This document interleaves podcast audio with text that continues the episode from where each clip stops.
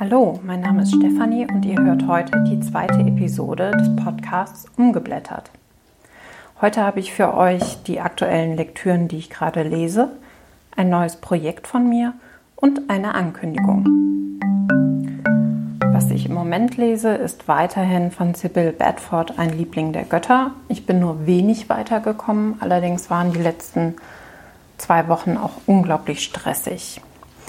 Als zweites Buch, was ich ähm, jetzt neu angefangen habe, ist Lauren Boyks Shining Girls, ein Thriller, der um einen Serienkiller geht, der offensichtlich Zeitreisen durchführt. Und schon komme ich zum zweiten Teil dieses Podcasts. Diesmal geht es um das neue Projekt auf meiner Webseite die übrigens stefaniemüller.net ist. Und ähm, auf dieser Seite gibt es jetzt eine neue Unterseite, nämlich den Literaturkalender Bonn.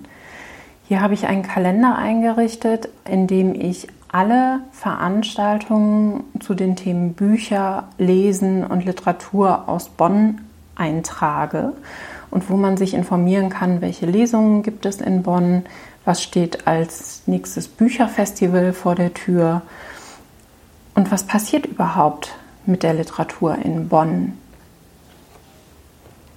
Bonn hat eine reiche Kultur, die ähm, voll ist mit Konzerten, Musikveranstaltungen, Museen und ihren Ausstellungen, aber auch sehr, sehr vielen Veranstaltungen zum Thema Literatur. Und mir fehlte tatsächlich eine Übersicht dazu, wo ich einfach mal schauen kann, was gibt es in Bonn, gerade in diesem Monat zum Beispiel.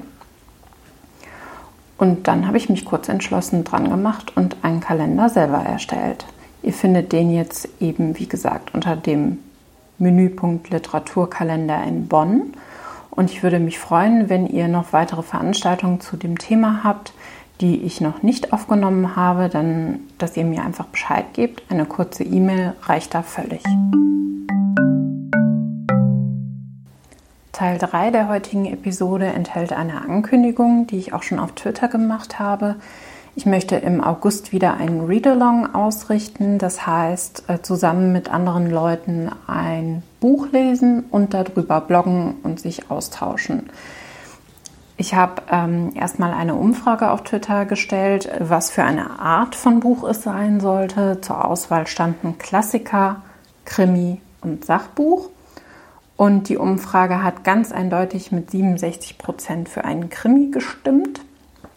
Von daher werde ich jetzt ein paar Krimis raussuchen und äh, mal sehen, welchen wir dann lesen werden. Alle Infos zu dem Read-Along wird es dann noch zeitnah zum August hin auf meinem Blog geben.